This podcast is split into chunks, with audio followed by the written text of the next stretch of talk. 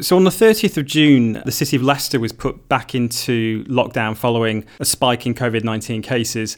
And it's been suggested that the spike may be associated with the garment sector, where some poorly paid workers continued to work through the nationwide lockdown. And indeed, there are reports that some are also working through the current uh, Leicester specific lockdown. What do we know about the size of the industry in, in Leicester and across the UK more broadly? Because I suspect some people, when hearing the news, may even have been surprised to know there was all that much clothing production uh, going on in Britain, since generally it's it's poor working conditions in, in sweatshops in the south that we tend to hear about rather than in the north.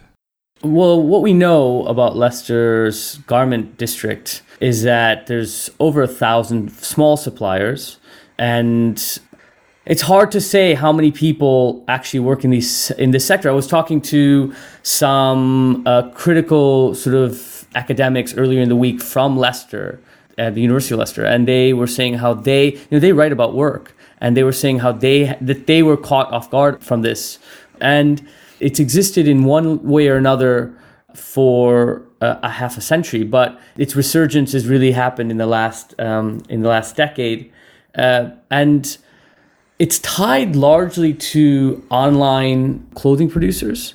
And um, we often thought, and you know, lots of people who study the sector, the garment sector, our ideas about about how the sector works is that about hundred years ago, you had a robust uh, garment sector in the in, in in London and in New York, and then because the the vertical disintegration you know you go into a, a Nike town or you go into a, a shop to buy any shirt at H&M or whatever none of the production process generally will be owned by the retailer or the brand other than for example the retailer will own the retail shop other than the actual brand itself. And that's the value. That's that's the kind of added value in the sector so what it relied on was a kind of spatial fix to, to borrow from harvey rather than a technological fix, to borrow from Harvey and Silver.